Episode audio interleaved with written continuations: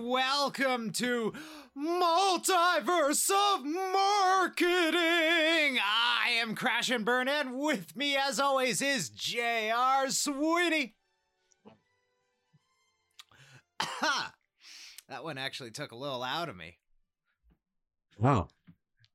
Yeah, every time I do that, a tiny little bit of my soul flies away, and someday I'll be empty. Okay, so cancel the show? No, it's one of those things where you, ultimately it's doomed, but it's the act of doing. It's the act of doing. A little death. Yeah, it's worth it. And speaking of worth it, we're taking a little bit of an easier episode this week. We're laying back. It's cool. No studio died for what we are about to talk about. Thankfully, it's good. It's fine. Yeah, mostly. Not that I know of, anyway. This is a simple movie adaptation of a film that, if you think about it, has really batshit origins, and is tied to something very, very, very, very special to, I'm sure, everyone's heart who is listening, because we are all fucking nerds. Speak for yourself, nerd. I was playing football in high school and crushing ass. I don't even know what I'm doing here.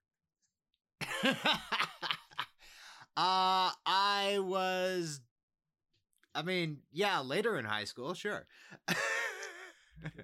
Early high school, not so much. But yeah, this is Willow. Yeah. I will confess, I was a nervous kid. Well, I'm a nervous adult, so I guess I should just say I'm a nervous person in general. When Willow came out, it freaked me the fuck out. Specifically, I mean, the scene where everybody turned into pigs, I noped the fuck out of there. I was just like, nope, can't do that. Too real. So yeah. Yeah, I never watched it as a kid. I didn't watch it until like I was in my early 20s.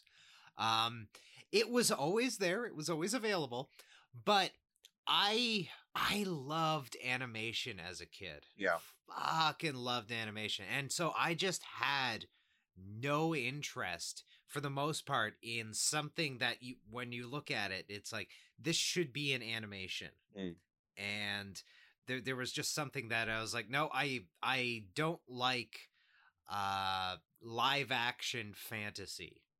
This was a thing that, or like, I don't like live action movies intended for children. There was something truly cringe about them, and it just didn't appeal to me. I didn't like that. I liked either stuff that wasn't directed for kids, or I liked cartoons.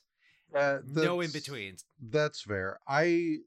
By and large, my thing was, you know, I would watch sitcoms and stuff like that, but when it came to a lot of movies, I generally did not give a shit about things that could actually happen. That was really my main thing. Like, I did not go to the movies to see regular people with regular problems, you know? Yeah. Like, even movies that were ostensibly geared toward children, that were more realistic in terms of, you know, like Man of the House, where Chevy Chase is Jonathan Taylor Thomas, I think, stepdad. Mm-hmm. You know, fuck that. Like, I don't want to, I can, that's half the kids at my school. Why do I give a shit? You know? Exactly. The ones that I would watch, the live action made for kids stuff, would be like Macaulay Culkin's Richie Rich, where it's like, this is absurd and is intentionally, it's a comic. It's a comic book. Right. Namely the Richie Rich comic books. But it rolls hard with it, and it's allowed to because it's literally intended for children. They made a comic book of that? I'll slap you so hard. Or Casper, which of course was just a really well done movie and visual effect extravaganza for the time, like early CGI at its height, when it was not too difficult to make a rounded ghost. I mean, like, if you think about it, you don't have to worry about fidelity. I was a big fan of Casper, but primarily because I completely understand the idea of having the freedom and power of a ghost and using it purely to creep on Christina Ricci. But anyway, fair and valid, and I respect all Ghostbuster movies. Yeah. But moving on. Speaking of special effects extravaganzas, Willow certainly was one. It certainly tried. It applied everything it could, and the thing about Willow the movie, we'll get into the comic in a bit, but like the movie's one of those weird projects where it's like, first we have to talk about this or else you won't understand what the hell. This was written and created by George Lucas as essentially thought detritus while he was creating the early drafts of the Journal of the Wills, a story of Star Wars. Like it's other aspects of myth that he couldn't use or he didn't have any use for in Star Wars, but it's like, oh, I really like this element, and so he engineered, like, it's a spiritual sequel / partner to the original Star Wars trilogy. And this is the thing that breaks my mind just a tiny bit. Young George Lucas is looking at his prospects. He's made American Graffiti and THX a few times at this point. And studios are like, what is this young ingenue brilliance going to do? And he's got two projects in front of him. One is essentially a cheap ripoff of Lord of the Rings written by himself, and the other is a cheap ripoff of Flash Gordon written by himself. And he looks at the cheap ripoff Lord of the Rings and he goes, you are too audacious. You will require more technological skill, know-how, and innovation than the Star Wars trilogy. Mm-hmm. And when you look at it, you can completely see how, yes, Star Wars had to exist before this film could, because holy shit, audacious and well done. Yes, you can obviously see where they have, like, imprinted on different shots of actors. This isn't flawless. This is, here's us achieving the intention we meant to. Mm-hmm. And as a spectacular, like a visual spectacular, it's like, oh shit, you actually pulled it off. You managed to do low rent Lord of the Rings, and it works. Yeah. Visually, innovatively, story-wise, character-wise. Yeah. Damn, George Lucas. Damn. Yeah, it's taken a while to really be recognized as such. At the time, it wasn't great. No one wanted to see this. No one wanted to see live action fantasies. I mean, like, you've got Princess Bride, you've got Legend, you've got Willow, Labyrinth, Dark Crystal. Most of these are not great financial successes, by the way. Right. And we are talking about, like, an entire decade of film where, like, if you asked me sci-fis that came out in the 80s, I would probably not shut up for a while. Like that's me. I wouldn't shut up for a while. However, we've named 5, and I know there's a couple more, but I'm struggling to remember them. Well, there were Conan several. And Excalibur. Yeah. Yes. There it is. There was the Tor movie. I feel that's more B film. Well, myself certainly a lot of them were Mystery Science Theater fodder, and certainly wound up there.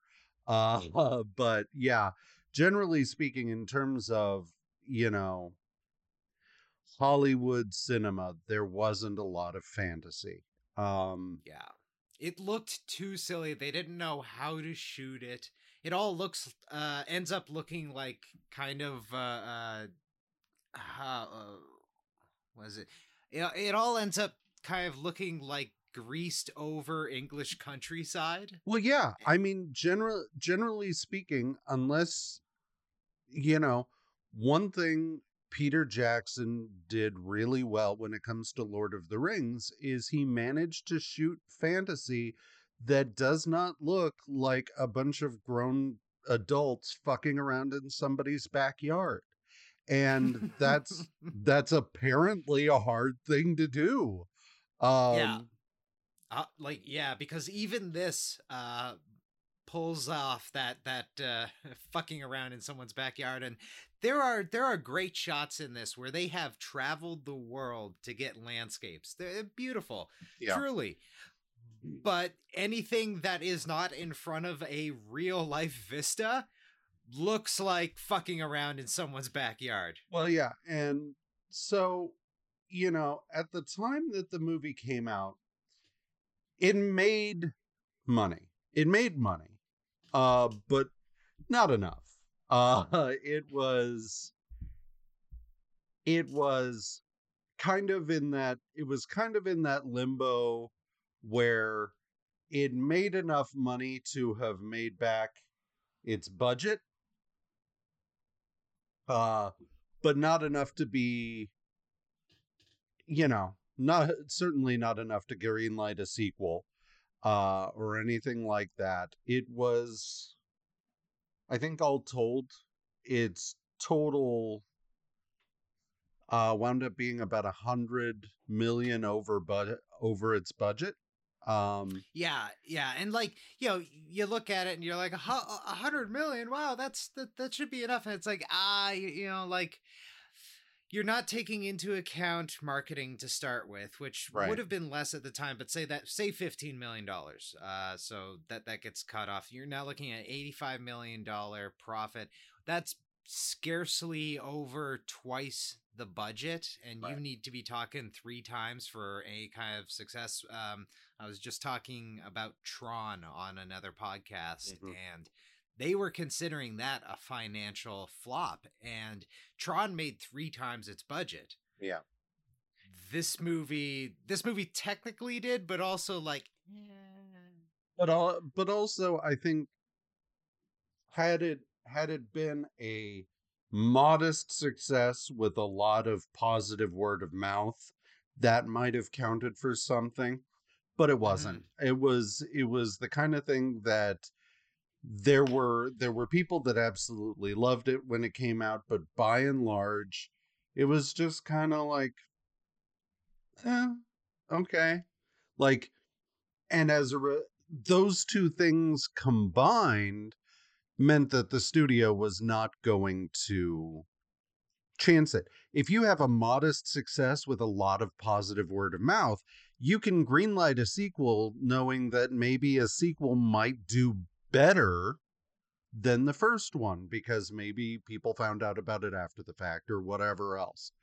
But if you don't have the money and you don't have the word of mouth, you don't get a sequel. End of story. And yeah, and there was never really any call, interest, or cultural, like, curiosity with Willow. It exists, people acknowledge it as being good, but, like, no one goes around quoting it. There aren't like even Family Guy jokes about it, and they abused everything over their long and overdrawn out life. Yeah.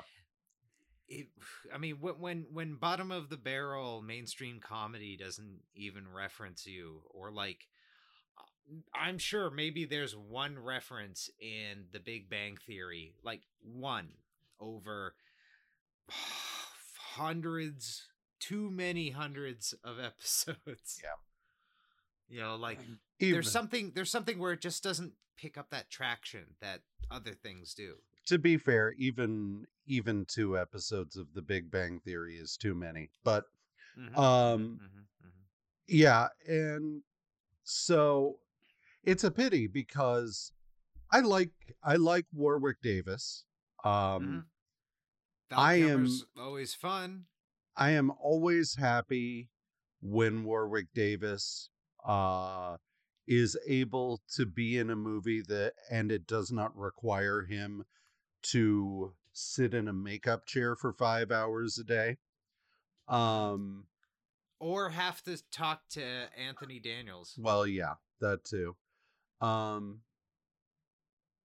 Fate worse than death.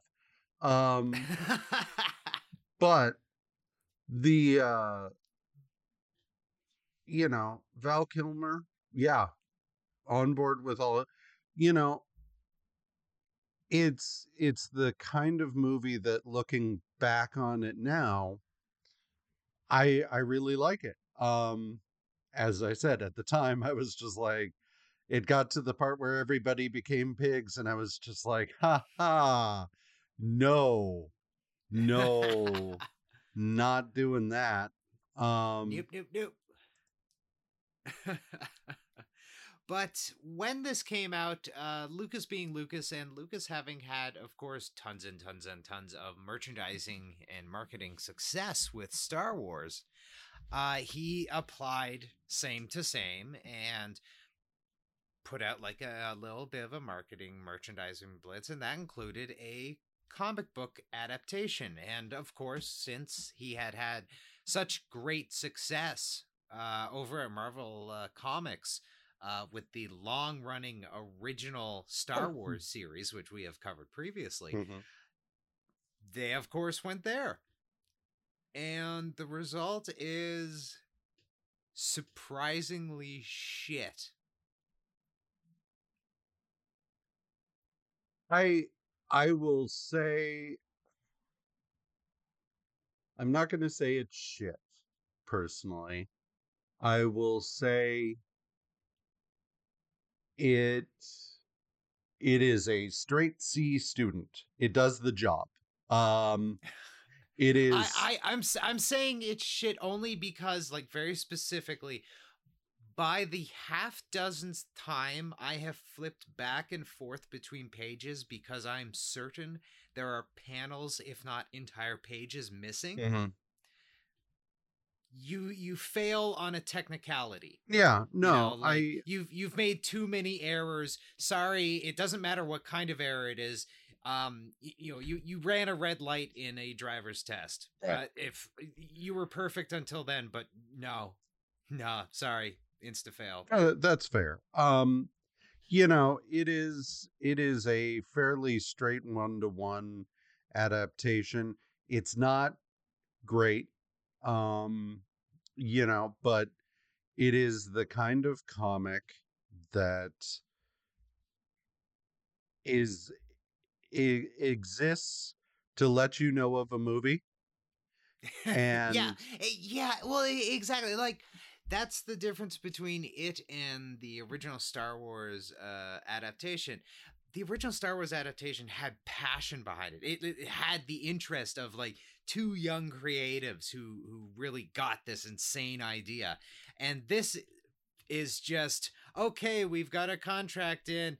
I'm assigning it to you. Do it. And it's like, there is no passion for the material in this. And that is such a shame because, like... as impressive as the movie Willow is for the time, technologically, visually speaking, a comic book should allow this material to fucking blossom. Yeah. And instead it just goes. I mean, it ticks boxes in that. Yeah, it's a tick, all right. It is. It does not completely shit the bed. It does not completely shit the bed. It does get to the end of the story and all the points do match up.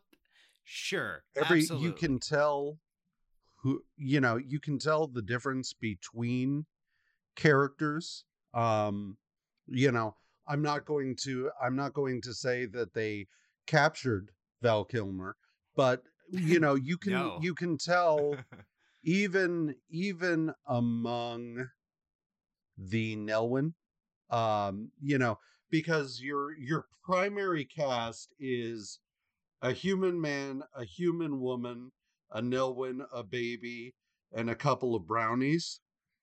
Mm-hmm. So even if the likenesses were such that you couldn't tell anyone apart, at the very least you could go by size or things like that. But when it comes to even among the Nelwyn, you can tell characters apart. So ticks a box, things like that. Not quite the likeness of Kevin Pollak, but you get the impression of Kevin Pollak. Well, like I said, at the very least, you can tell who is supposed to be who from one panel to another. But it was the actual comic was written by Mary Jo Duffy, illustrated by Bob Hall, inked by Romeo Tangal, lettered by Joe Rosen, colored by Bob Sharon, and edited by Bob Budiansky and Tom DeFalco. It's fine. Reading it, it does have a couple of scenes that were not in the movie. So and those are the scenes that actually stand out as the best because they're being comic book writers. They're simply writing a scene that doesn't otherwise exist. They're drawing it however the hell they want. Yeah. And so reading it may give you a certain insight beyond what the movie provides. Whether or not that will be any greater than if you say read a novelization, I'm not gonna make that claim, but I would really hope that is actually clear because again, the amount of in between material that is just cut that is kind of necessary to connect even small aspects in scenes together. Otherwise, it just seems to be leaping around for no particular reason. Yeah, There are just connecting shots that are in the movie, moments, characters, events that, and they're tiny little things, but they're how the movie goes from A to B without it jumping there. And this comic just jumps so often that it's really, I find it really abrupt and interruptive. Yeah, this was not a fun read. It's beautifully drawn in that 80s style of fantasy. I really liked I love 80s comic book art. There's something about just that pre image era and pre digital era that whatever. It's just I maybe it was to cram it into 3 books instead of 4. I don't know, but it feels too truncated. There are efforts made to squeeze the film into the comic book instead of allowing it to be told over the page. Yeah. And it's just, it rubs me the wrong way. Yeah. Yeah. And that's fair. Overall, I guess don't really worry about it unless you just cannot fucking wait for the Disney Plus series, and you need some more Willow right goddamn now. Otherwise, I don't know. And you know that Marvel's going to pump out a new Willow comic book series, and it's going to continue for a few years, and it'll actually be likely a success, at least among the fandom, which again is one of those stealth things that's like, I'm sure there's always been a Willow fandom, but like, I've never met someone who's been like, hey, you know what is just fucking tits and ice cream? Willow. Yeah, I mean, look, I am sure they exist, but yeah, I've never met anyone who was a Willow superfan. I've met people who liked it, but I've never met someone who, you know, in the same way that like Harry Potter fans know their Patronus and their house and blah blah blah, or Marvel fans are like, you know, I've never met a Willow fan like that. And, you know, if you're a Willow fan and you're feeling really overlooked, shoot us a message at multiversomarketing at gmail.com. We'd love to hear from you, you beautiful, beautiful unicorn. Because yeah, seriously, I demand proof that you exist, and I'm too lazy to go looking for the message boards, which I'm just going to assume are on the dark web and have not been updated since like Yahoo. Yeah, it's 2022. There are no message boards. Social media destroyed message boards. But watch, there is somebody out there who's like sitting there at a computer with like a replica of the wand behind them and like Val Kilmer's Mad Mardigan wig in a glass case, just sitting there like, to whom it may concern. He's listening to this right now, just being like, that is not what I sound like. I'm sorry, I did make it sound way too worldly. I mean, it's a good movie. I enjoy Willow. I just, you know, I sure, why not? Yeah, I'll give a sure why not to the movie, a sure why not to the upcoming Disney Plus one, but yeah, I will sit through some shit comics, and I have sat through some shit comics in my life. I once read over 100 Rob Liefeld in a row. That was bad. Were you suing Rob Liefeld? I was trying to, someone had told me that like, oh my God, the best line ever, was the original X-Force,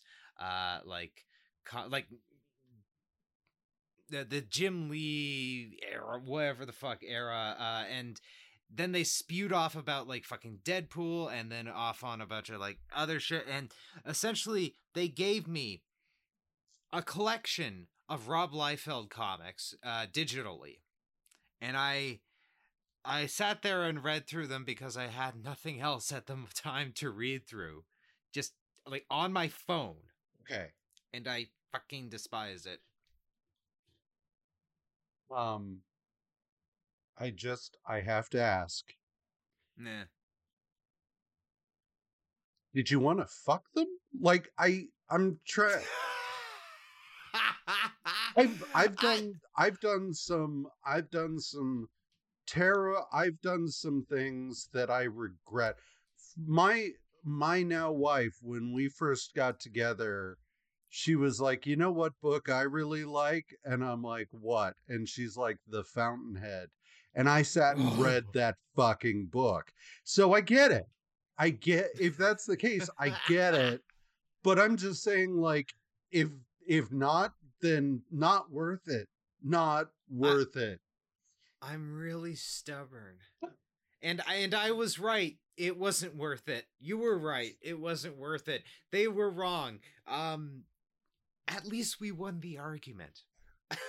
I don't need to read 100 issues of anything by Rob Liefeld to win that argument. Yeah, I open it to a random page, and then it's just like, look at what he did. Look at what he did to us. And then I win. Sorry, this got way off track. I know. Delightfully though. But yeah, well, there's not really anything else to say about this comic.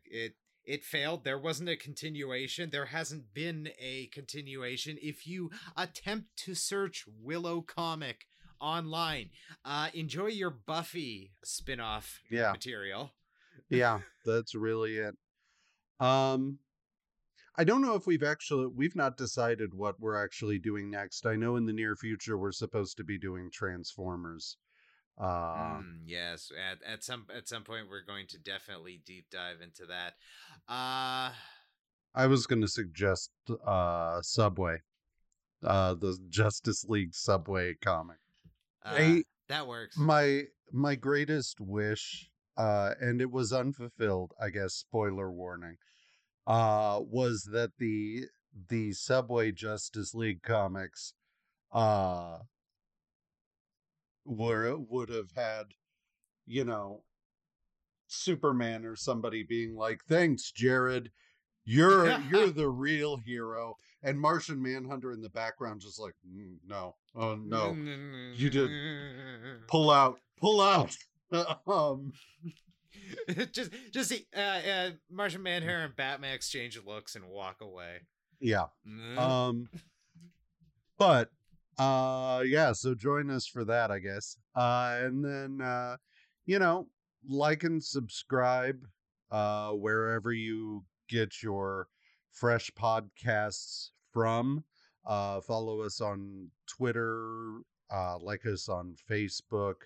Email us at multiversomarketing@gmail.com. Nat. Are you accenting your point like a pro wrestler?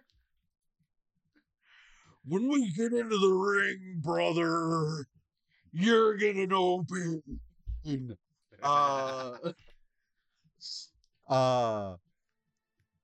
Do all the podcast stuff. You know what this is. You knew what this was when you clicked. Anyway. Happy 13th episode. Bye.